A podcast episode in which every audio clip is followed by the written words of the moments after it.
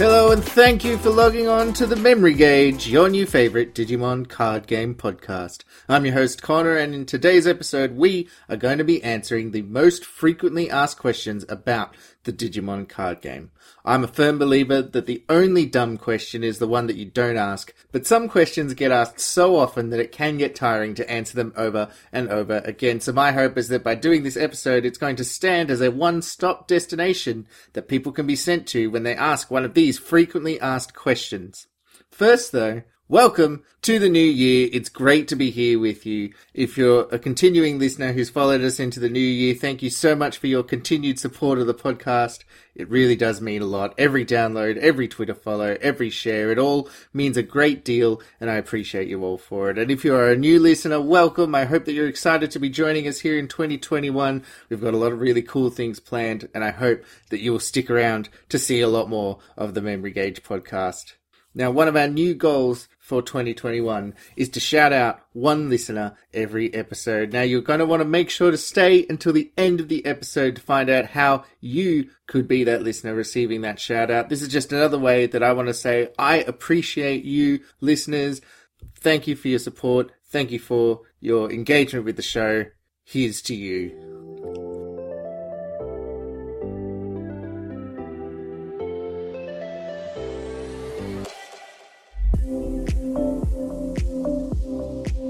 And with that housekeeping out of the way, we're going to head into our main topic. Right into it now. I'm going to be answering some of the most frequently asked questions about the Digimon card game. If you're like me and you spend a lot of time online reading and talking about the Digimon card game, you have probably noticed that there are certain questions that new players ask a lot and that get asked a lot. And I'm not here to say that you're wrong or anyone is wrong or stupid for asking these questions. We should always feel comfortable asking questions, and our goal as a community should always to be to make people feel that they can ask questions because making people feel like they can't ask questions like they can't maybe ask things that might seem obvious to people who are a bit entrenched, that's how you lose potential players. But that said, when it's the same questions being asked over and over again, it's a sign that perhaps the answers to those questions aren't as readily and easily available as they could be, or maybe they need a bit more explaining. So my goal is to answer as many of these common questions as I can, and then hopefully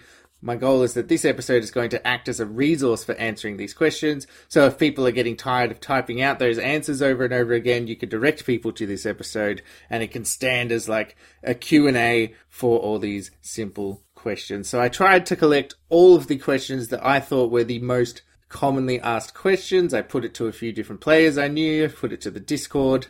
Um, so hopefully these are going to be all of those questions that we're seeing over and over again those questions that new players definitely have when they're first looking at the rules, first learning how to play. If I've missed anything, please do feel free to let me know. And all the contact detail is, of course, always in the show notes.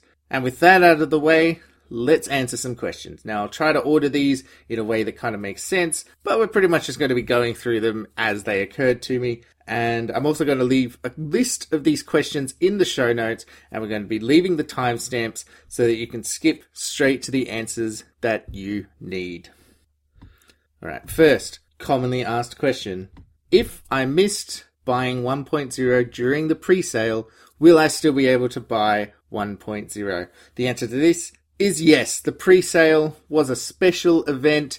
It was basically um, Bandai wasn't able to get the game going for the English release in November that they wanted, so they did a pre-sale just to try and get some of the product out to try and maximize that sort of um, November time, which is the time that you want to be launching a new card game like this. They wanted to get in on that and get some discussion going, get some purchasing going.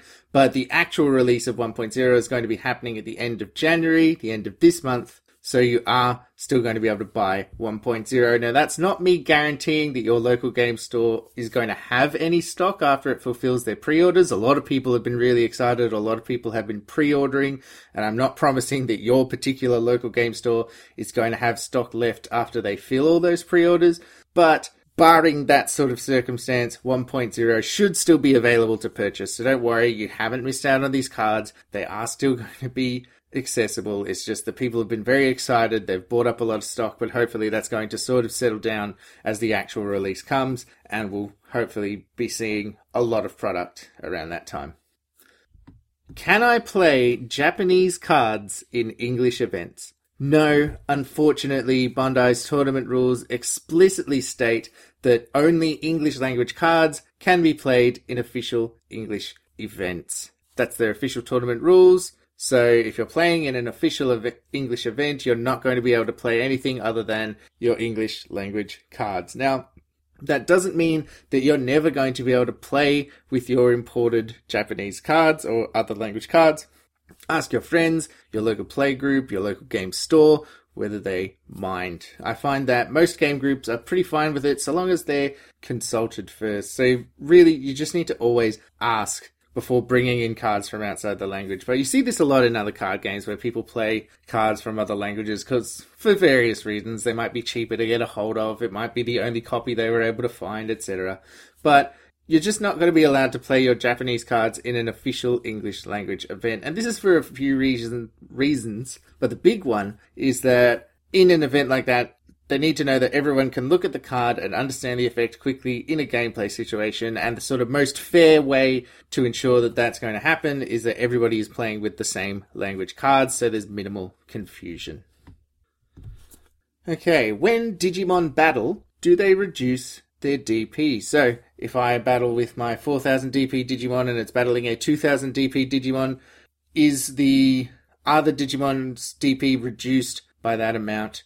So does my 4000 DP Digimon now have 2000 DP and the 2000 DP Digimon is now reduced to zero? Is that the way that the battles work? Because that's the way it works in some other card games. No, when Digimon battle, they don't reduce their DP. When Digimon battle in this card game, you actually compare their DPs and the Digimon with the lower DP loses the battle and is deleted, but neither Digimon's DP is actually affected by the battle. So this means that getting deleted in battle isn't going to trigger any effect that says it triggers when a Digimon is deleted by its DP being reduced to zero. That's the main reason we're seeing this question asked because it does work that way in some card games and people want to um, get those yellow effect activations. But no, in Digimon, when Digimon battle, they do not reduce their DP. When I attack an opponent's Digimon with my Digimon, which has piercing, and my opponent has no security left, do I win with the piercing effect? And as a corollary, do I win when I attack my opponent directly who has no security and my Digimon has minus one security attack?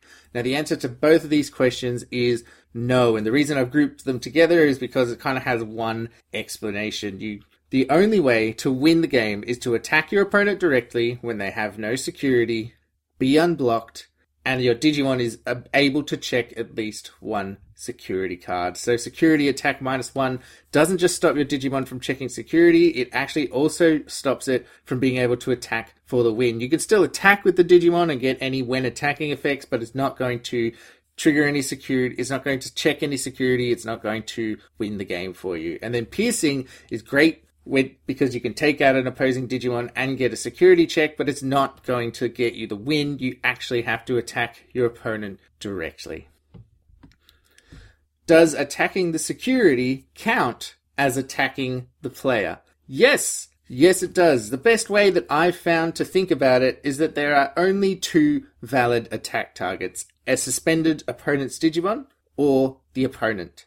And when you're attacking the opponent, the security stack is just acting as a shield that your Digimon have to work their way through when you attack your opponent, but you are still attacking your opponent. So any effects that say they activate when attacking your opponent will still activate even if your opponent has security left when you do so. So that's the reason people are asking about this. They, some effects do trigger and they say when attacking the opponent, so that includes when you're attacking for the win, but it also includes when you're attacking the security.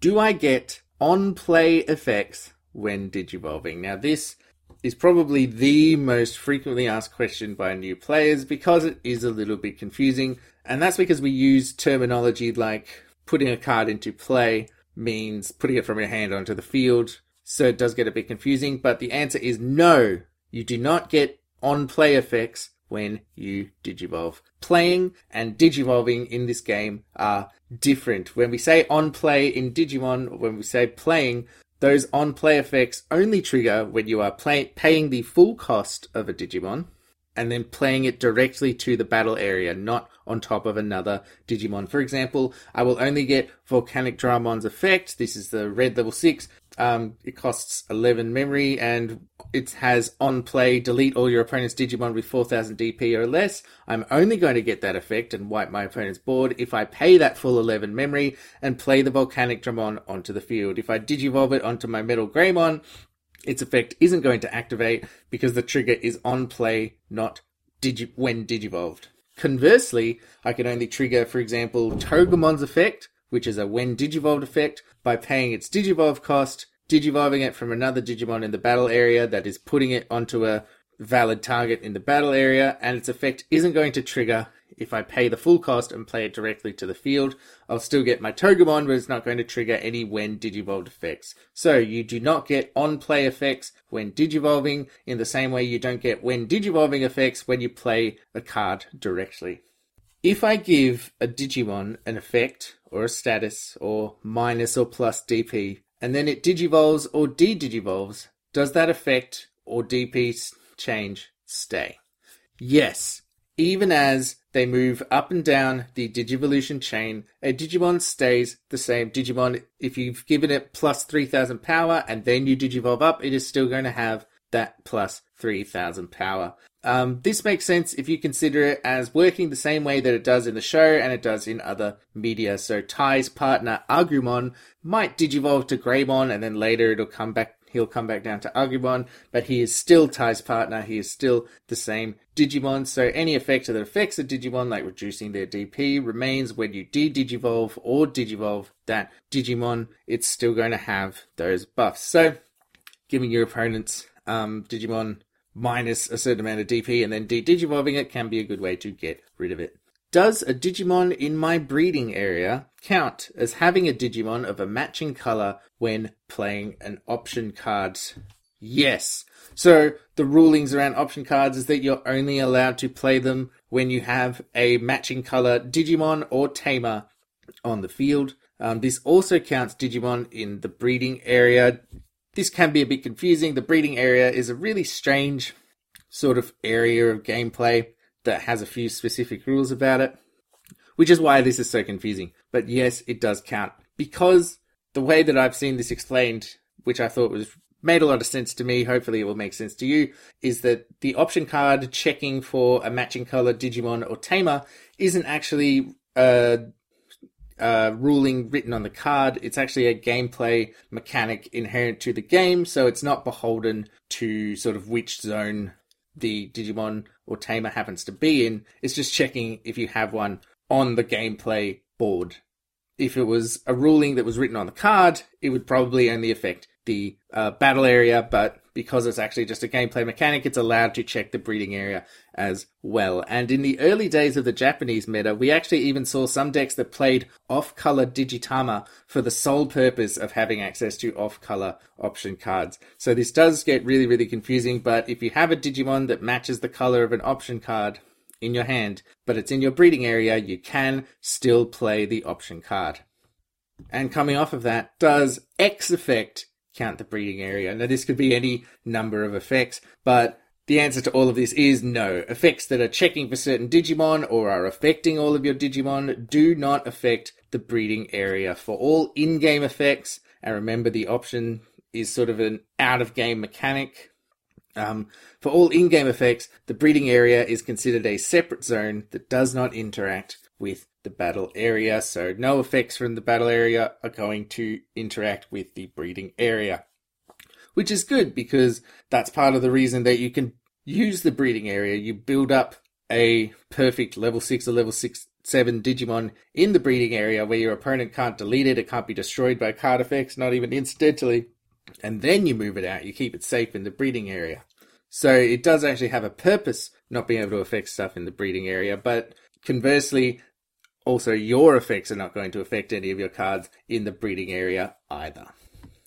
Do when digivolving effects happen in the breeding area? When I digivolve a card with a when digivolving effect onto a Digimon or Digitama in the breeding area, do I get that effect? No, you do not. And this was a ruling that really confused me and took me a long time to start to sort of understand. But if you digivolve into a Digimon with a when digivolved effect in the breeding area, that effect is not going to trigger.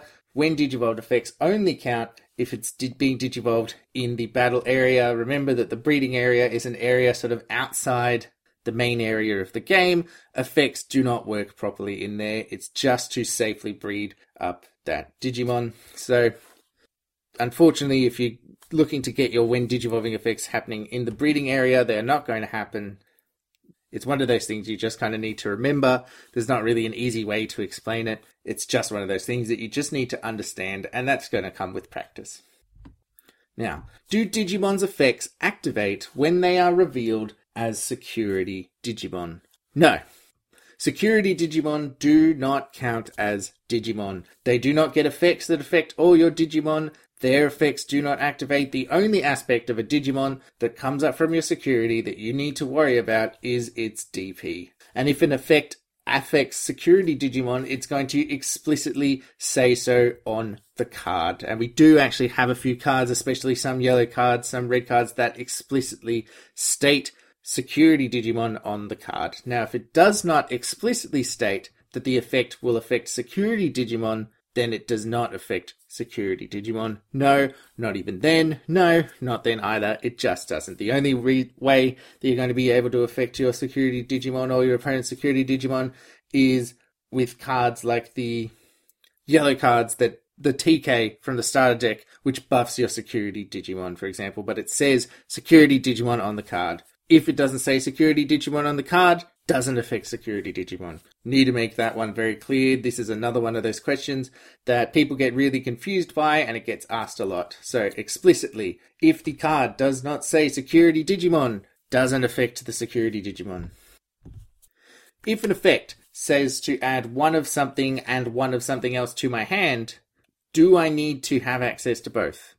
A uh, bit confusing. So here's, a, for instance, the green Tyrannomon in the 1.0. It has a when digivolve effect that causes you to reveal the top three cards of your deck, add one level 5 Digimon and one green Tamer from among them to your hand, and then put the rest on the bottom of your deck. Now, the question is do I need to, in those three cards, get both a level 5 Digimon and a green Tamer for the effect to work? If I only get a green Tamer or I only get a level 5 Digimon, does the effect not work? No, you don't have to hit both. You can, um, you can get just a level 5 Digimon or just a Green Tamer and still put it into your hand. Some effects like this will let you look at the top few cards of your deck and then add one of them to your hand if it fits, fits certain criteria.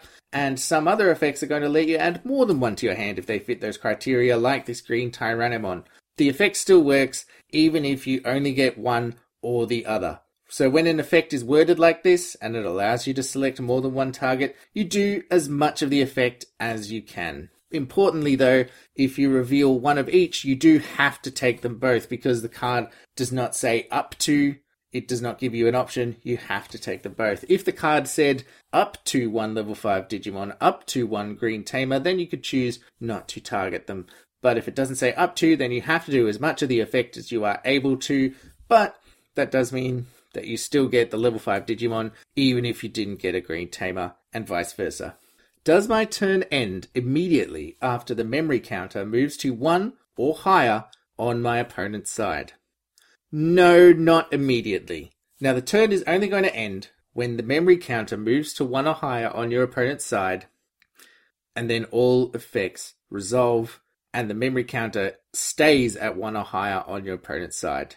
So if I play a card, and the action of playing that card, it costs enough memory that it sets the memory counter to 1 on my opponent's side, I will then resolve the effects of that card. And if the effects of that card cause me to gain a memory, then I will resolve all card effects, gain a memory, the gauge will be set to zero. It will continue to be my turn. It won't be a new turn, so I won't get to unsuspend everything. I won't get to draw another card. It will be the same turn. So when the turn would end, you resolve all effects, and then if the memory gauge is still over your opponent's side, then it becomes your opponent's turn. But if effects resolve and the memory gauge has stayed on your side, then you it remains your turn.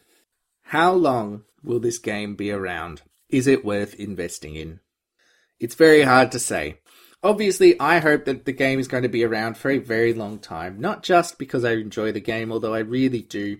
Um, it's given me something else to bond with some of my friends over. I've made some new friends through it already, even though it hasn't been out that long. It, and I'm really passionate about the game, but also because it gives me something to podcast about. If I didn't have this card game, I wouldn't have anything to podcast about. We wouldn't be talking. But there is a lot of concern at the moment around game longevity, and for pretty good reason. It's not cheap to get into a new trading card game, so it's a bit of a money investment, and some people are worried that if the game doesn't last, then that money investment was a waste of money. And there's also concern that many trading card games don't seem to last very long at all. We've seen in recent years over the lifespan of trading card games since Magic the Gathering that there have been card games that came out, um, looked really good, and then died really, really quickly. Or died unceremoniously, like Duel Masters, for example. Um, there's even been in recent time, just this past year, 2020, um, some several high profile trading card game cancellations. The Transformers card game was pretty high profile. It was from a big company, got cancelled. Future Card Buddy Fight, another high profile card game from a big company that got cancelled. So the idea of a card game not surviving is on a lot of people's minds at the moment.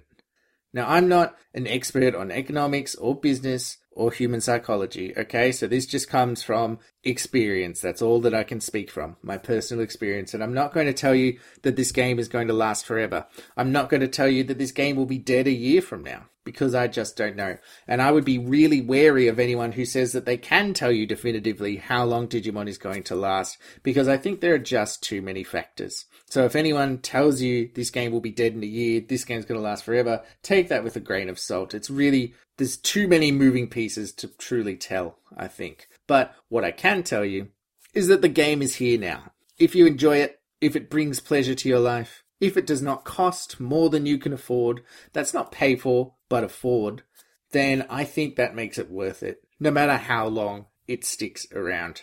And I think that any time or money you've invested in it, if you enjoyed playing the game during that time, if it didn't, if it was something that you could afford and it didn't put you into an uncomfortable economic situation, then I think that that was worth it, no matter how long it lasts for. These games aren't lasting a long time isn't what makes a game great. Magic the Gathering isn't this huge big phenomenon because it's been around for a long time. It's a hu- been around for a long time because it's a huge big phenomenon because it's a great game and because of a lot of other lucky factors as well. But it's not just longevity that makes something worthwhile. So that's my answer on how long this game is going to be around.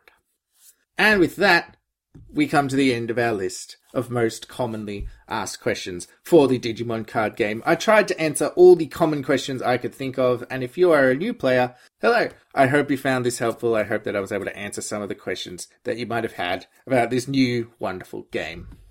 Now, in closing, I wanted to say that I've seen a lot of negative commentary online regarding new players asking common questions. If you're a new player, you might have seen this. If you're an entrenched player, you probably have seen this. There's a lot of people who say that new players need to learn to find the answers themselves rather than simply being given the answers. And that's very valid. Sometimes this manifests itself as players who have been playing for a while or who really know the rules, guiding new players to the rule book and other resources. Sometimes, though, older players or more entrenched players are kind of rude to new players asking simple questions and dismissive and that can be really it can be really frustrating to see people making the same mistakes especially when you th- say the answers are so easily available and many players taught themselves the rules and they think oh it wasn't so difficult but it's important to remember that a not everybody is coming from the same place, so it's not things that are simple to you aren't as simple to other people.